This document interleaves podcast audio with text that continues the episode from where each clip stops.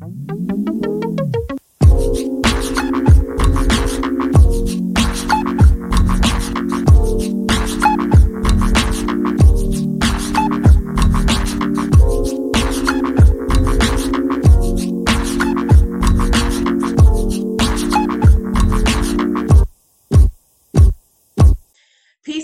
Welcome to another episode of Sex on Shuffle. I am your host, Cindy Lee, your succulent sexologist, here with another amazing guest, the magical, you hear my thighs, Jennifer Driver.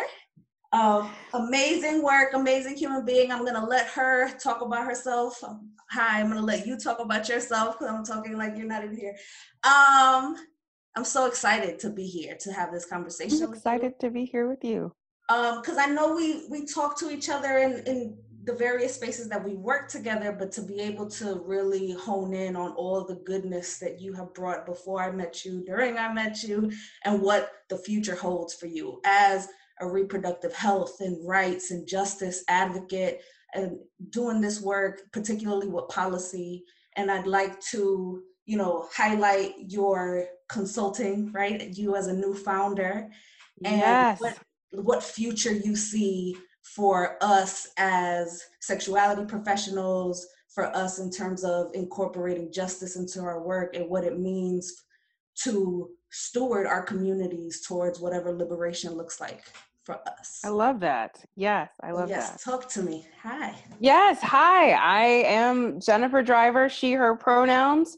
Uh, I always start off by telling folks that I am from Alabama because I think it really shaped how I look at um, not only policy, but the field of sex education and who has access to what, mm-hmm. um, and the type of sex education that you receive, depending on where you live, even if it's zip code by zip code, state by state, whatever. Um, as you mentioned, I just started this new venture uh, with consulting. That's interesting. Uh, Take Root Strategies. Uh, I struggled with the name. Actually, that was not the name that I originally came up with, but I forgot mm-hmm. the name. That's how um, anxiety inducing starting a new consulting business is. But I got the LLC back and it was the name that I went with. And um, here I am. We, I work on uh, policy in the reproductive health rights and justice space. Mm-hmm. Uh, anything from sex education to condom availability, contraceptive access to abortion, uh, you name it this is what i work on and currently my one of my biggest projects is really looking at um, system involved young people so youth and, and juvenile justice and foster care uh, and how we address sex education in various various institutional settings mm, mm-hmm, mm-hmm. Because there is no one size fits all, which happens sometimes in our There's field. not, and people want there to be. Like they're mm-hmm. like, okay, this i want to do this this with everyone and that's not how that works. I want to use this one same curriculum with every single population regardless of who they are where they're right. from who just anything. This is the one i want to go with and i want to go with this one because it's the cheapest. And for so 20 plus years right. exactly. I evaluated this program in 1969 it's 2020 and it'll still work right? Right right. So it's interesting I and I hope there's shifts happening because of so many of us that already know that things will change as soon as we publish today. There can yes. be a Yes, that's why online stuff is so great, right? Because you can go in really easily, update it, and you know, and constantly make those changes that need to be that need to happen. Mm-hmm. Um, it also in some ways can make it more accessible right? Um like if i have to wait for something to be mailed or right. have to you know publish like a book piece and to your point then it's outdated this the second right. I, I, publish it and put it out there so it's it's really challenging to do that yeah. um, yeah. And with the nuance right? Because there are still folks that don't have access to internet so we know that there's still a need for published things but it's just that's, to that's rely right. rely on it right? Like to rely on this curriculum as as if it doesn't have updates as if the young people haven't told y'all and us. Like i know myself my young people be like really? Let's talk about sex so that's that's right. So for for like to keep it updated mm-hmm. i think is really helpful for it to be somewhere digital. I agree with you on on the the publishing it for access to, if you you don't have um, internet access. I mean again from alabama there are parts of alabama we it takes us like four weeks just to get some type of mail um, mm. much less if you're even going to get internet access. So um, you know we're riding around with the little things on our cars just so that we can get some type of service right. um, out there. So yeah I, I agree there needs to be some publication. It, it just needs to we just have to figure out how we keep things updated you know? Um, and or if we don't let people know look i published this here. You're going to need to keep updating this because mm-hmm. even as it hit the press it's already outdated.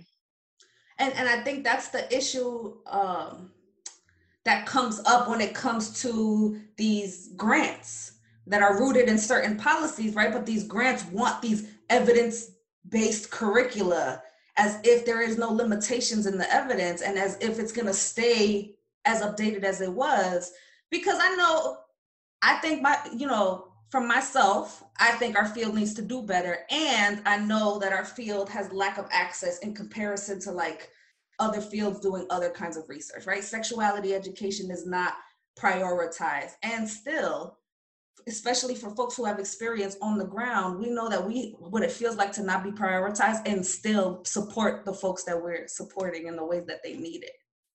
That's exactly so sex education sexuality education is not prioritized at all. Mm-hmm. Um, you know, I, I branched out, I do really broad because you know it allows me to bring in funding to to help supplement the work that i do around sexuality education especially mm-hmm. around policy policy is not funded you know really at all but mm-hmm. um there was something that you had said around um those grants that's what it mm-hmm. was those grants will get you every time so they want you to tell you they want you to come in with this deficit frame, name all the things that are wrong with the community, mm-hmm. but you're mm-hmm. supposed to go and take this little eight week program, 12 week program, and that's supposed to change some outcomes. Right. And like, what is that? Um, and so, you know, and why policy is so important to me is that I feel like through that work, we can change agencies who mm-hmm. are funding these, especially those federal grants, right?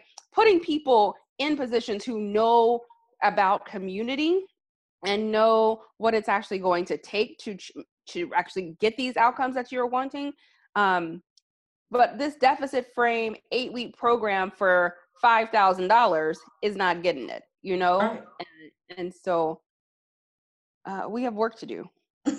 Right. So let let's scale back a little and bring up you know the work around sexuality and how sexuality can be so interdisciplinary and we can come from all these different walks of life.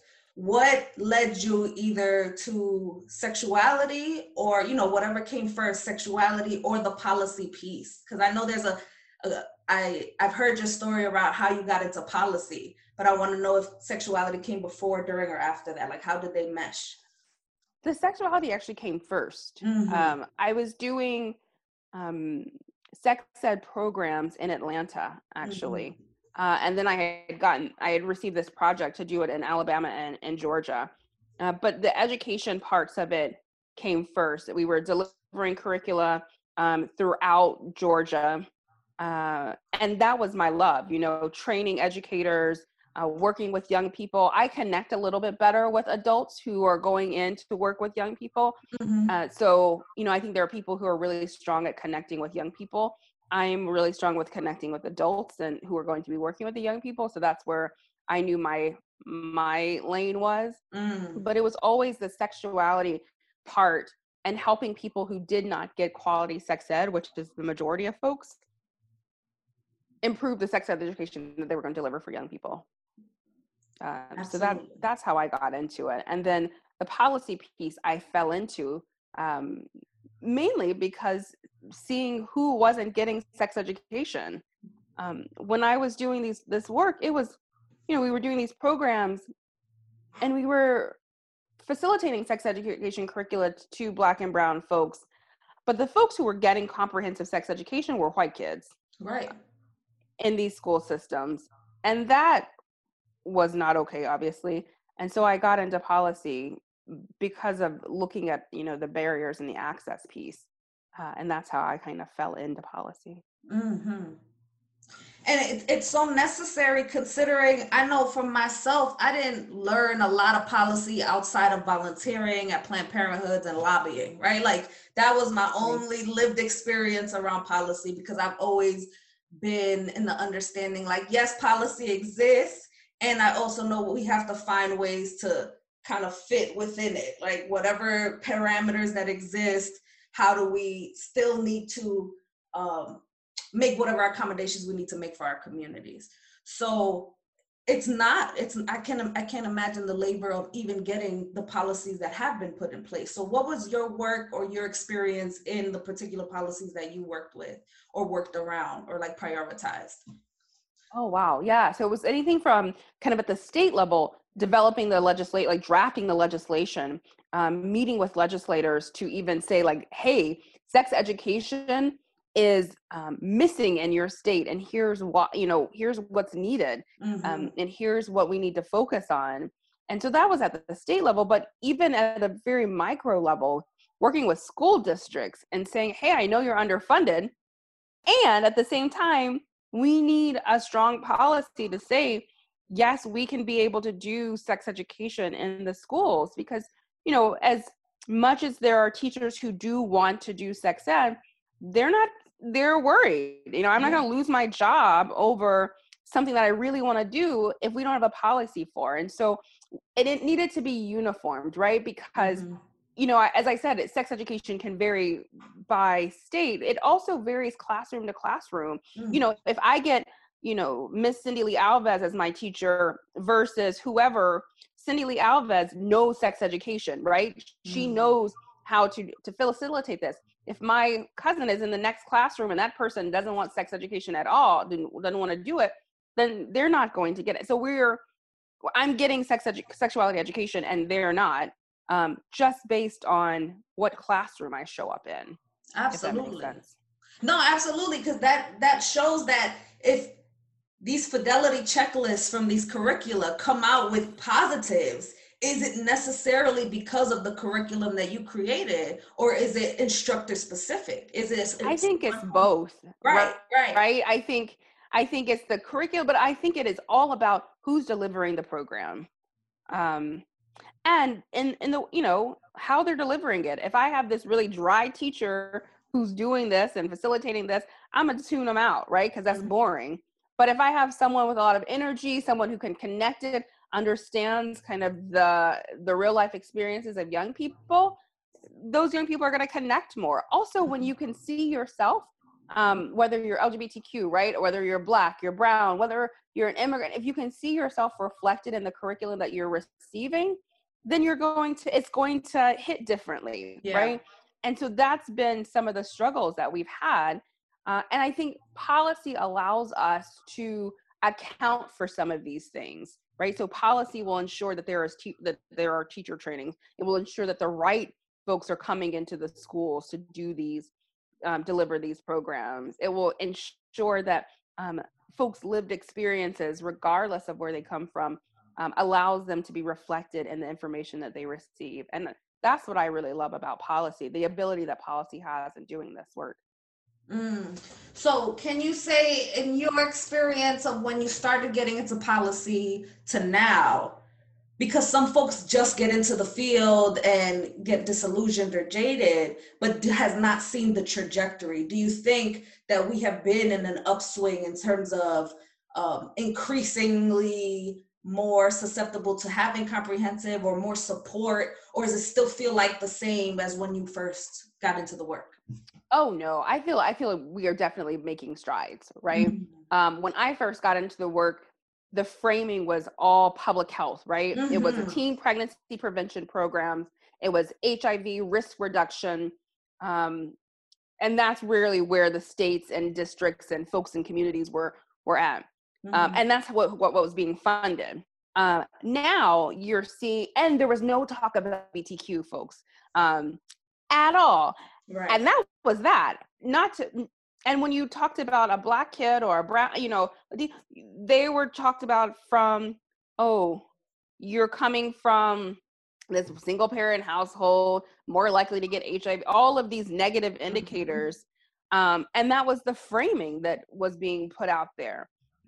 And then on top of that, we were putting out these these bullshit um, lines around success sequencing. And I, I, was trying to think of it. There's just no other way to say it.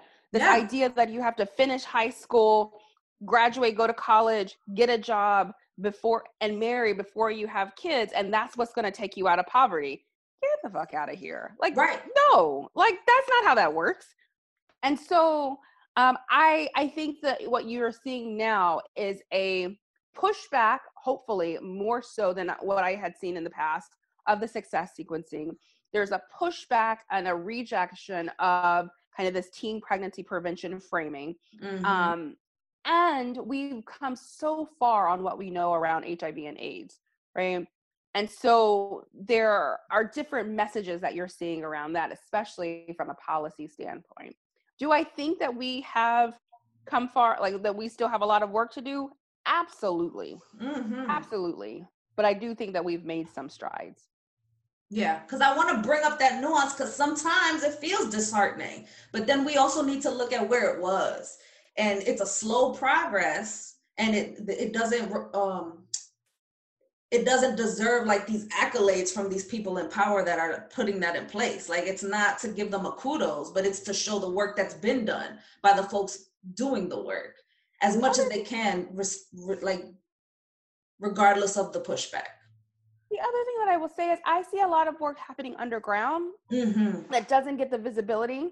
Um, and it's on purpose, right? That they're doing this behind the scenes so that they can continue to do this. Right. There are places that are doing so for instance, um, I'm in the DMV area, so in Maryland, very you know, moderately red state. It's starting to go a little purple, but uh, mostly red state. Mm-hmm. And these very conservative pockets that are actually doing comprehensive sex ed. Oh, deep wow. down in red part of Virginia, doing comprehensive sex education. Now, they're they're not going to bring attention to it because they mm-hmm. don't want it to go away. Mm-hmm. Um, and they haven't made it a political issue. They know the benefits of comprehensive sex education. Um, and so they're doing it. And so in that space to me i think that there are a lot of wins happening that we may not they may not hit you or see be right in the face yeah um but it there are success and wins happening yeah and i think that's a good transition to tying into um what's happening currently in terms of our political climate right? Like folks are seeing whatever president was selected right? Like they're still you know beef around that around whether or not a president was selected but i think it just connects to what you're saying because regardless of that being a thing like whoever our president is the work is being done locally right? That's, the work is being done on the ground I, that, so that's what I constantly remind people, right? So we looked at this this election cycle. We have all dealt with the trauma and the frustration of what has just happened. Um, we know Trump is leaving mm-hmm. and Biden is coming in, right? But at the same time, you know, people were paying attention so much at the federal level, not enough attention was being paid to very localized levels. Mm-hmm. Um, my fear, especially as it relates to sexuality education, uh, kind of reproductive health rights and justice, kind of the work, mm-hmm. is that so much backward stepping happened under this past election that we have a lot of work that's going to need to um, take place 20, 2021 and beyond. Mm-hmm. Um, there were a lot of conservative, red, um, Republican, um, anti sex education, anti choice legislators and localized members who were elected to their position. Mm-hmm. But nobody was mm. paying attention to it because we were all looking at that clusterfuck of a presidential election, right? And so my fear is because we weren't paying attention, there is a lot of um, defensive work that we're going to need to to do um, in the near future. Mm. And finding a way to balance having to mobilize that and continue whatever progression it is that is being is That's happening. Exactly right. So for sexuality professionals or for anyone who's listening and wants to be invested in doing this work where do you where would you direct them to in terms of um, being more aware of what they're doing locally or what's happening nationwide in terms of policy and, and sexuality and sex ed that's a really good question um, so what i always tell people at the local level is really pay attention to who's um, running these school boards, right? Mm. Um, who's making the decisions at the very district level, uh, and how are they showing up? So in Gwinnett County in Georgia, I could tell um, how their district was going to be and you know where they were, what movement was going to happen around sex education, based on one or two of the board members that were over kind of the Gwinnett County Board of um, School Board. Mm-hmm. And then from there, I look at who's you know heading up the state board of education in your state right mm. so what is their background where are their um, general stances on um, sex education repro- like what have they been saying? So that's another place to start paying attention. Mm-hmm. uh, and then i would look at who's being elected as state legislature uh, in your state legislature so in your state houses because um, that's going to kind of be the head and all of the other things will generally um, kind of it'll trickle down. It'll also trickle up but it'll trickle down you know change happens when you know movement or something rumbles up at the very community level and then mm-hmm. you know the state legislature generally will follow and then sometimes it happens in reverse the state legislature will do something and then it'll trickle down and change happens um, but I, to your point really looking at those very localized spots mm-hmm. um, is how you're going to see whether you know how your um, state or localized um, area is going to do related to sex education.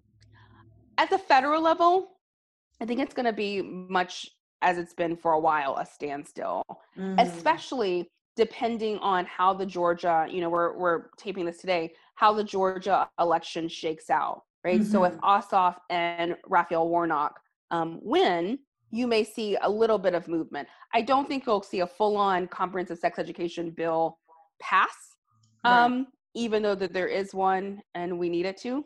Mm-hmm. Um, but I think that that it will mean one party controls all, you know, the White House the, and both chambers, um, and so that there could be some movement happen. If they don't win, it's just going to be another stall, and yeah. so there's not uh, there's not going to be a lot happening at the federal level. It makes it it's another roadblock to whatever progression is happening. That's it's exactly not going right. to stop it necessarily. Mm-mm-mm. Um, so, out of all of this, of what's happening politically, have there been any glows that you can bring into this space in terms of wins at the local level that you're aware of, even if it's like DMV related? Oh, I, yeah. I, yeah, I mean, you know, I think that there has been, um, so like, and I'm sorry, in DC, mm-hmm. they are trying to move towards sex positivity okay. um, in their sex ed programs. Um, they want to talk about pleasure um, okay. in sex ed in DC. Now that's DC, right? Um, mm-hmm. and so that's some that's a win. Like you know, ten years ago, twenty years ago, if someone was saying, "Hey, I want to talk about pleasure," you know, I mean, look at Joycelyn Elders, you know, and yeah. talk, you know, all of um, how w- what they thought was radical back then like they are talking about pleasure in in the dc public schools is what they're is what they're hoping to do. Um there are places like vermont mm. who passed a um a bill that was really to start addressing racial justice in the school systems. Wow. Which you're right you know um that one didn't get a lot of attention.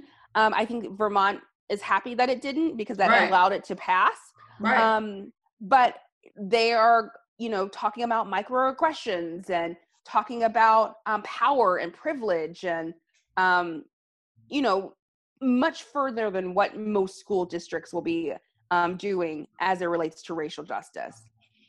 Um, and then even in like smaller states, right? S- smaller, uh, like my home state of Alabama, um, they are adamantly working to remove the harmful LGBTQ language from okay. their state statute.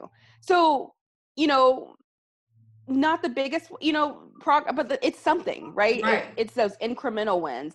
The other thing that I will say, South Carolina is another one that I think should get a little bit of shine Mm. for what has um, happened there. So South Carolina, um, for a long time, prohibited you from talking about LGBTQ young people in sex education or in Mm. schools. Teachers were not allowed to say it. So much that when I was doing the trainings for them, they were like, "Hold on, I can't say this in the school district." Mm-hmm. A lawsuit was filed against the state of South Carolina, um, saying that that was unconstitutional. Wow. Um, our side won, and so now teachers must acknowledge LGBTQ young people and their lived experiences when teaching um, education in South Carolina. Um, so that's that's really big. Mhm. Um, Washington State just um, they had passed legislation to mandate sex education. I Um, saw that. yeah, the the opposition came back and was like, no, no, no, we don't want this. Let's take it to a vote. Put Uh-huh. a ballot initiative in November, and the voters overwhelmingly said, yes, we want a sex ed mandate. And why that is so important, I, I think people don't always talk about why that is so important. Um, most states, right? So California, Colorado have the comprehensive the comprehensive sex education, right? So if you Mhm. teach sex education, it must be comprehensive. There's Yeah. no mandate though. So there's nothing to say Mhm. that you have to teach sex education. The problem with that is goes back to my earlier point. Most folks who are getting sex education or comprehensive sex ed are white. So Mhm. without that mandate, at least there's a disparity on who's getting sex ed quality sex education. Washington State said, "Oh no, we are mandating this," and so you have a a stronger opportunity for to reduce the disparity among who gets sex education, and so that's why that's so critical. So yay, Washington. a big deal, especially when you take it from the the stance of that it's not necessarily a mandate. Because even if it's put into place, it's, it doesn't have to be a mandate. That's exactly right. Oh, that's a big deal. And but then even still, I think about the folks that are going to be mandated. What does that look like in terms of what they already have limited access for? Now that so that's where policy and practice needs to improve, right? Yeah. So we can put the policy in place, but the actual rollout of it needs a lot of work. And, I and think that's that that's different. it that is completely different. And Mhm. that's where we still have a lot of work to do. We will never not work. I see. I We will never not work. We yes. Oh, we won't get paid much, but we will never not work. Listen, um, there's so many layers to this. All right, so talk to me about the journey, and you don't, you know, as much as you want to say the journey into uh, making the decision to be uh, your own founder and doing this consultant work and still doing it with the lens of policy and reproductive justice. So that so this journey was not a, a um, one that I wanted to that I had planned on doing. Mm, Um, I have come I've been in this space for about 12 years, 12, mhm. 13 years, um, given the math. Math is hard. Um, but I've been in this space for a long time now. Um, And Mm. I have worked in pri- primarily, predominantly white led organizations. Um, the only one that I didn't, that wasn't white led and was my, um, the majority black folks was GCAP, surprisingly. The Georgia Campaign for Mm. Adolescent Power and Potential used to be pregnancy prevention yeah. um, and it was run by um, it. Ever since I had been there, there was a black CEO. Ninety-eight percent of the staff was black. Like so, that organization reflected what Atlanta looked like, right? So Right. We were in Atlanta, so it, it reflected Atlanta. Um, so they did a really good job on that. But any other organization that I had worked for, um, white led, white board, white. Yeah. Yeah. Um, and so that brought a lot of challenges. I remember sitting in one of um, the meetings of one of these white led organizations, being the only Black woman around the table. And the board chair, a white man who is still really prominent in the field and puts out a whole bunch of stuff around sex education and Mm. teen pregnancy, compared the Congressional Black Caucus to bottom feeders. And I was like, oh, so no, no one's gonna say anything? No one, none of y'all. We're, we're just gonna be okay with this. And I was like, oh, this is how y'all do. So if you say this and I'm sitting at the table, imagine do y'all say what when I'm not, you know, when we're not here? Like, cause you have censored yourself enough for this ta- this room, right. or maybe you haven't. But so that was that. But what I I realized in my time, especially over the last maybe three to four years, 5 years, Mhm. I had been burned out. I was Yeah. burned out. Like I, this field, as much as I love it, had just kicked me, and I just couldn't. I was. I needed a break. Yeah. Um, so I left my job that I had been at for about th- three years or so. Um, in the middle of a pandemic, left Mm. without a job, um, and was like, okay, it can't get much worse. So, um, Tracy Gilbert, I, I credit her a lot for like pushing me a little bit. Um, it's like Mm. you need to be doing your own thing, and so I did. I I left and started Take Root Strategies. Um, and what I've been so thankful is that the partnerships or the relationships that I had while doing this work immediately, immediately I had contracts Mm. um, to do this work. And so, you know, I have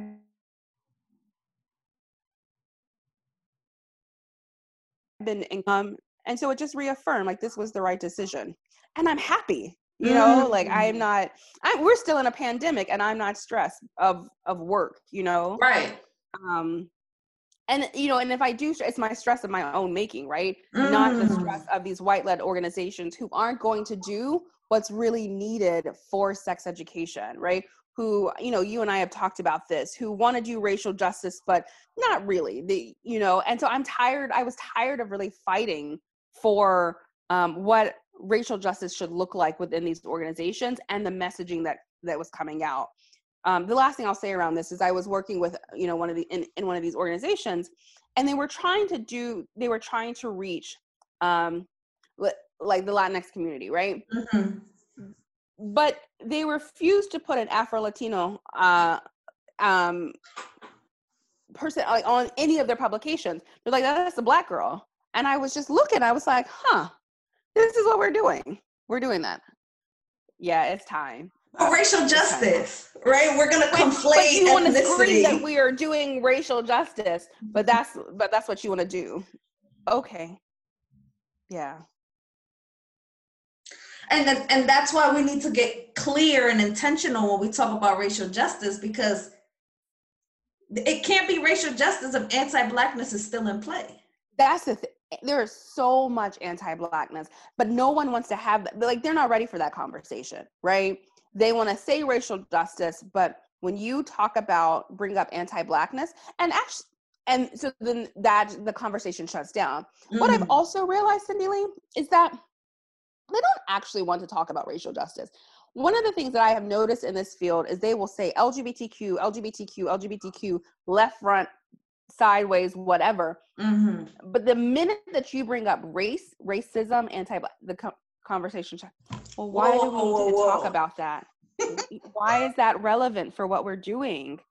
And I, I'm like, oh, so you don't understand this field at all. You don't understand what the work is.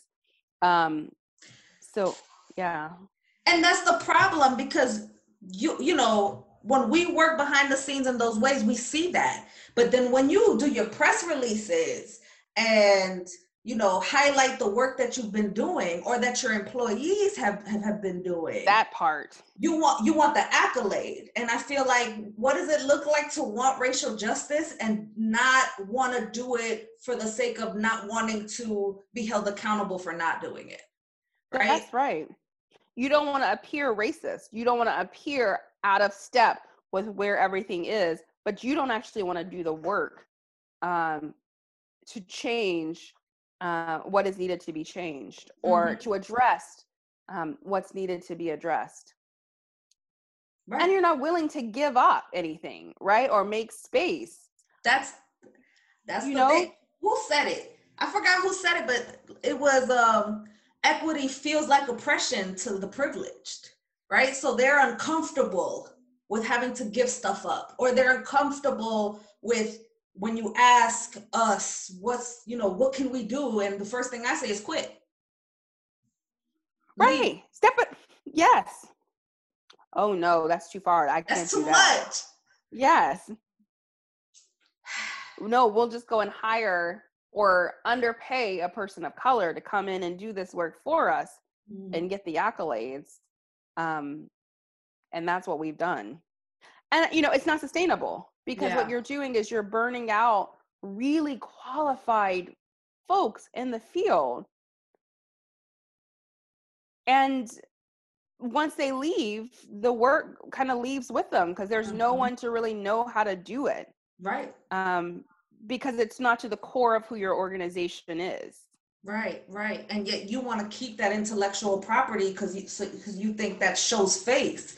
But we've been known that we can tell when it's not sustainable or when it was somebody that left and, and left also, that legacy. We all know who is doing the work, right? Right. I know who in this organization is doing that work and who in this organization is doing that work. So regardless of who is talking about it, mm-hmm. I know, and like folks in the field know, like, oh, that person actually was doing that work, you mm-hmm. know?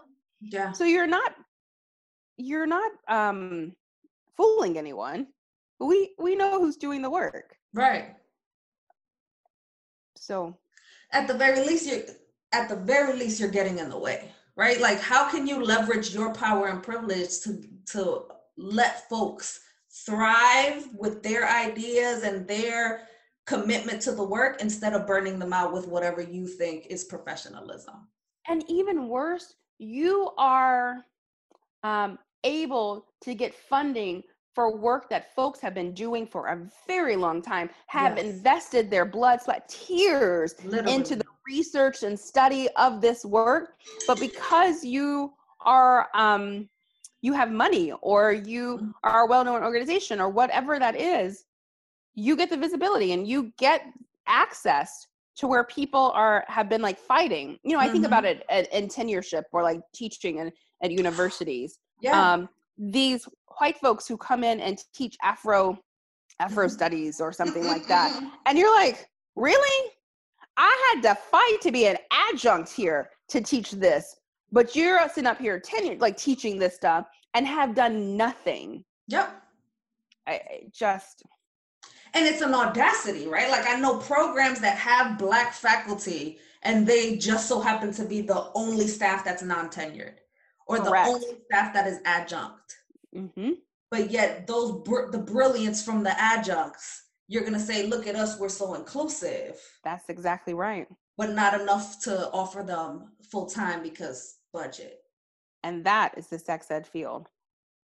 And and I know this has nothing to do with nothing, but I always think about when Queen Latifah had her talk show, right? Mm-hmm. And she found out she was canceling it or like it was canceled for whatever reason.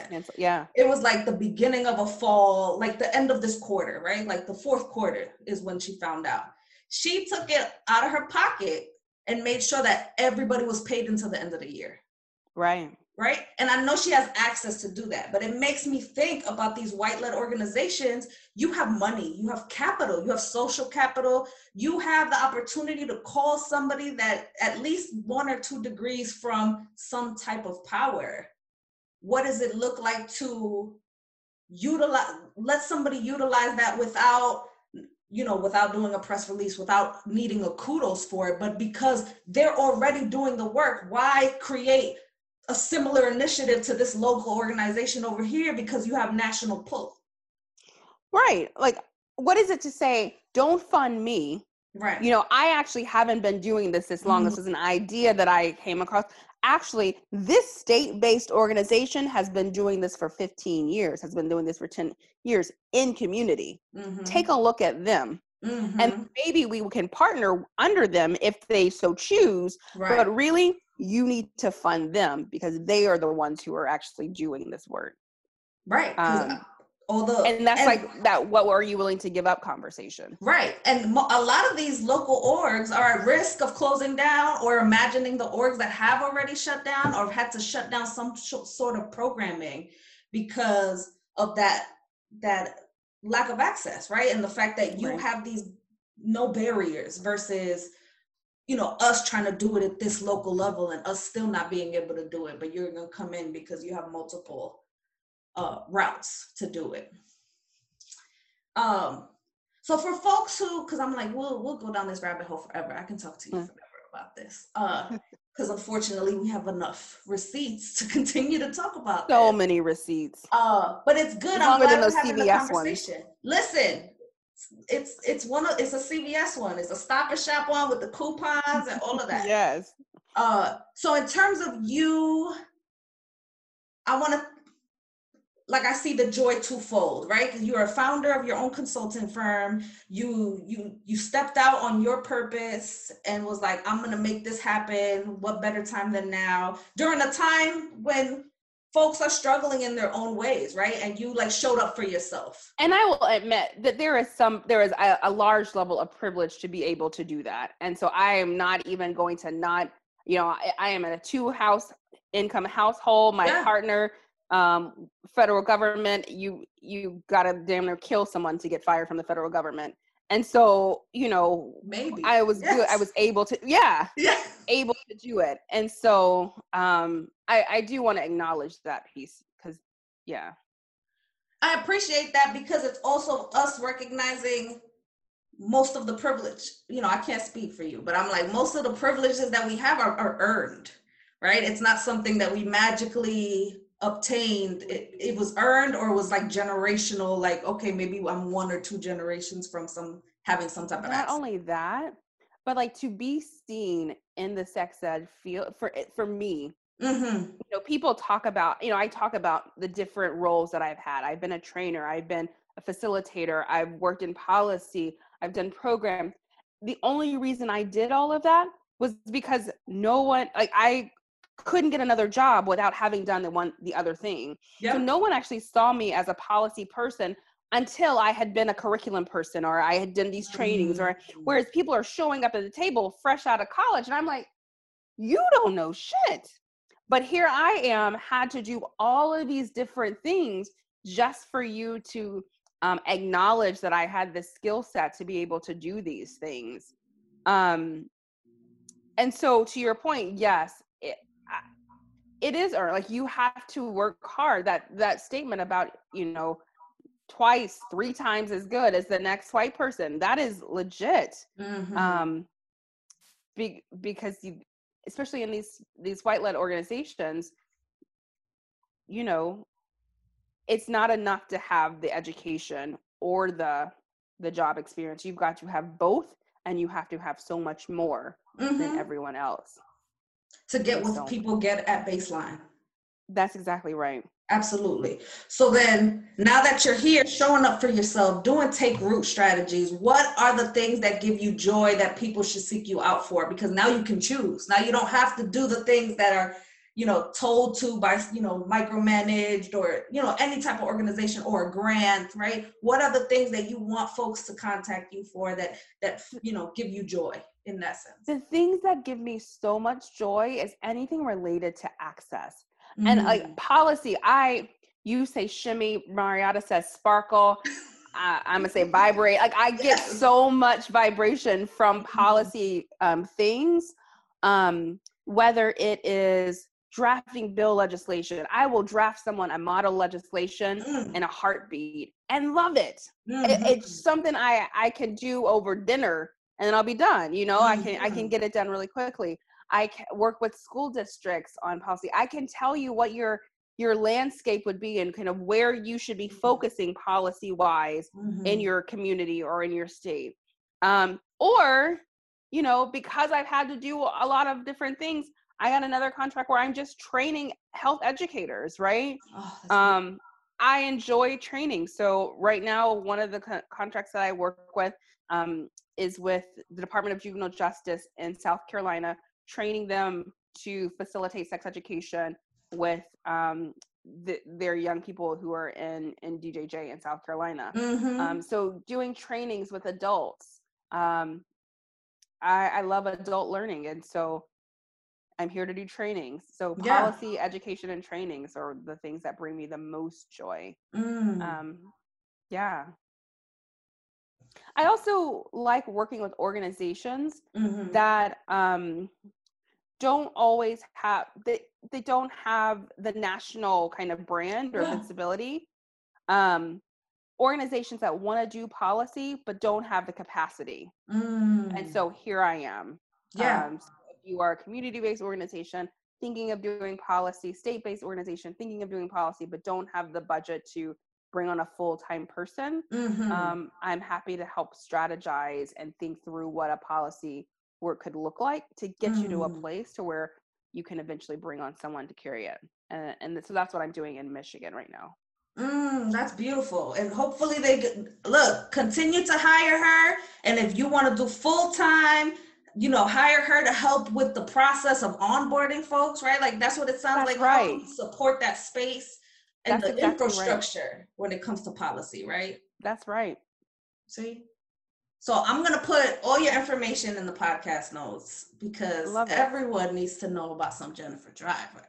Like I'm excited and and it's it brings me joy how much how how clear you are in your intentions and what knowing what it is you want to do because I know when I, I was a baby sex person, nobody really spoke to us about what it would look like to choose the things that you don't have to work at a nonprofit if you don't want to. Some people find joy That's in that, right. right? Like, Yeah. or you don't have to be a PhD if that's not where your joy is. Right. Right. I, I don't see a, a PhD in my future. One, Mhm. it's expensive. Mhm. I'm not the best student, right? Mm. Um, and so like that's not where I um see my future. Mhm. But at the same time, I know that there is a place for me yeah. in all of this work. And so, you know, um, one of the things that I often had told my students when I when I teach is like, you know, find where your place is and then determine what's needed in order to Mhm. kind of be in that space. And for me, a PhD is not needed for where I where the things that bring me joy. Um, and so I, I'm okay with that. Yeah. Um, I like uh, to me that's beautiful because it shows that there are multiple journeys and destinations in this work and it doesn't have to be, you know, whatever cookie cutter frame you thought it was or for a Right. lot of us that were disillusioned being like, "Oh, there's nothing you can't strive in this field. You either have to accept whatever, you know, position it is and whatever lack of power and then you just have to stay there because survival etc. But like if we have the privilege and access to be able to stand in our purpose, what would it look like? And to me, you model that, right? Like, I think also, you know, it's easy to have these um these organizations dictate for you Mhm. what your future should look like. Um and once I stopped that, I I felt a little bit more free. mhm, Um I know I had I know that that happened for me early on in my career. I was like, okay, well, you know, I need a college education, which I knew that. I needed a master's degree. I needed, a, and I, I almost went and did a CHES, and I was like, wait, do I need that? right, um and so i for me i didn't some people may need it and and may want it do you but do it because that's what you need and what you want not because you're trying to fulfill some um something for an organization who may or may not keep you or right. um have your best interest and so Right. that that was something that i had to learn Absolutely. So then, with that, on the personal level, where are you centering your joy now, aside from you know the joy in in creating your own magic? Where's your yeah like, on on the joy? personal level my Mhm. joy um so i just put up these holiday direct decorations behind me today. Um uh it's not thanksgiving which i don't actually celebrate but like you know whatever. Um i i put up these decorations so that that brought me joy today. Um for me um I thought that like the human interaction, I needed that. And like COVID has really taught you to kind of um that you can't have the human interaction. So what's Mm. I think bringing me the most joy personally is like rediscovering what makes me happy. And like for me, it's like sitting with myself. I've been meditating a lot Mm. more. Um and like just finding um um kind of peace within the quiet that I'm that Mhm. I- I've been kind of forced to have. Um, and now I actually just enjoy it, just like sitting Mm. in silence, which Mhm. I love. Um, and I, I didn't really appreciate before you know everything that had happened Yeah. COVID. Um, so I am enjoying that, and I, I I'm enjoying my partner. Um, Yes. today's her birthday, so happy birthday, Shavina. Happy Yeah. Yeah, and so all of that is kind of just bringing me joy.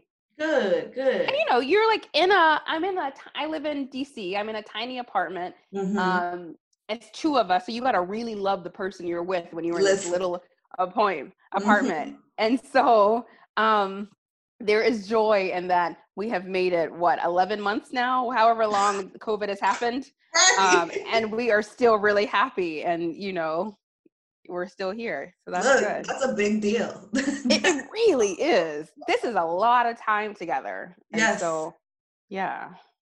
It, it feels like its own like retreat. Like, how do we communicate and love each other? That's and give each other exactly right. space? Yeah, hmm Give each other space in a 500 square foot apartment. Like, what does space look like? right, you know? right. So, Yes. And, and look, I don't know what 2021 will bring us, but I know folks don't want to hear, but I'm like 2020 is isn't by itself. Isn't it, it isn't this one time iteration. It's what is the future looking like now that we've had all of this? Like how do That's we so bring true. that into 2021 and continue to adapt and recognize that like we have no control over a lot of things that we were comfortable in.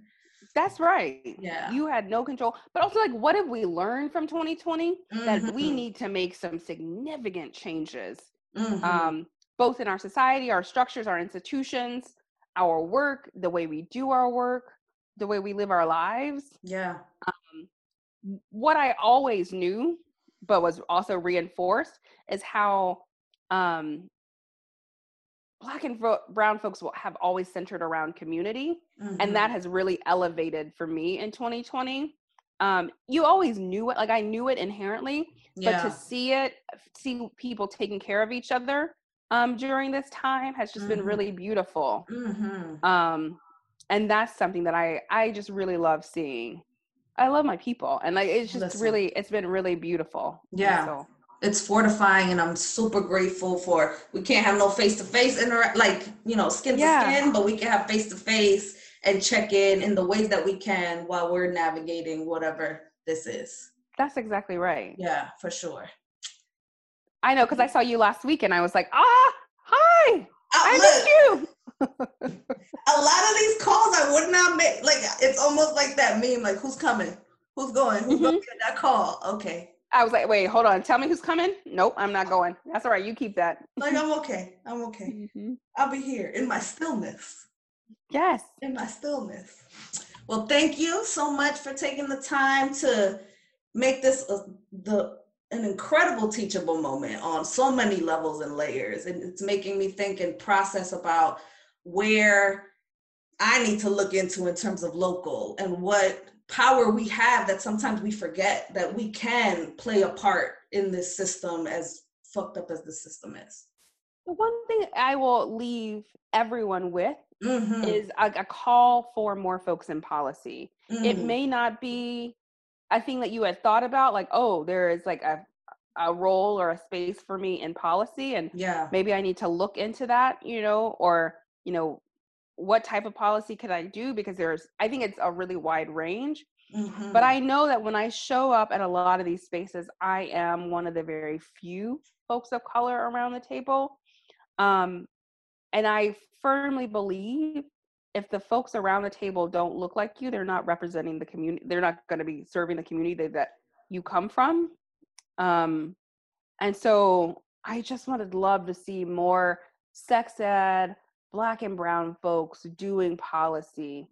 Um, and so if anyone is wanting to do that please let me know because we need we need you Yeah, doing some of yeah. Let's get some policy folks here to contact Jennifer Driver, to contact Take Root, so that we can Voltron on the policy wavelength. Yes.